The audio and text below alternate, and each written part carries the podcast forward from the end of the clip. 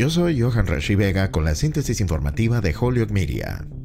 Un juez federal desestimó el jueves un esfuerzo de seis estados liderados por republicanos para bloquear el plan de la administración Biden de perdonar la deuda de préstamos estudiantiles a decenas de millones de estadounidenses. El juez federal de distrito Henry Autry en St. Louis escribió que debido a que los seis estados, Nebraska, Missouri, Arkansas, Iowa, Kansas y Carolina del Sur, no lograron establecer que tenían legitimación activa, la Corte carece de jurisdicción para reconocer este caso. El presidente demócrata Joe Biden anunció en agosto que su administración cancelaría hasta 20 mil dólares en deuda educativa para un gran número de prestatarios. Abogados conservadores, legisladores republicanos y grupos orientados a los negocios han afirmado que Biden se excedió en su autoridad al tomar una medida tan radical sin el consentimiento del Congreso. Lo llamaron un obsequio injusto del gobierno para personas relativamente ricas a expensas de los contribuyentes que no cursaron estudios superiores. Muchos legisladores demócratas que enfrentan duras contiendas de reelección se han distanciado del plan.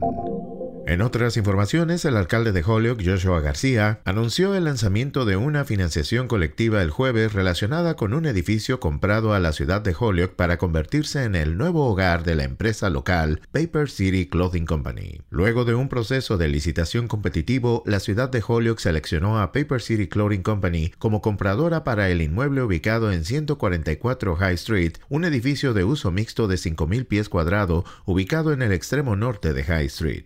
Peña, propietario de Pepper City Clothing Company, se comprometió diciendo que se siente honrado de revivir este edificio histórico con historia artística para el beneficio de la comunidad de Holyoke de hoy.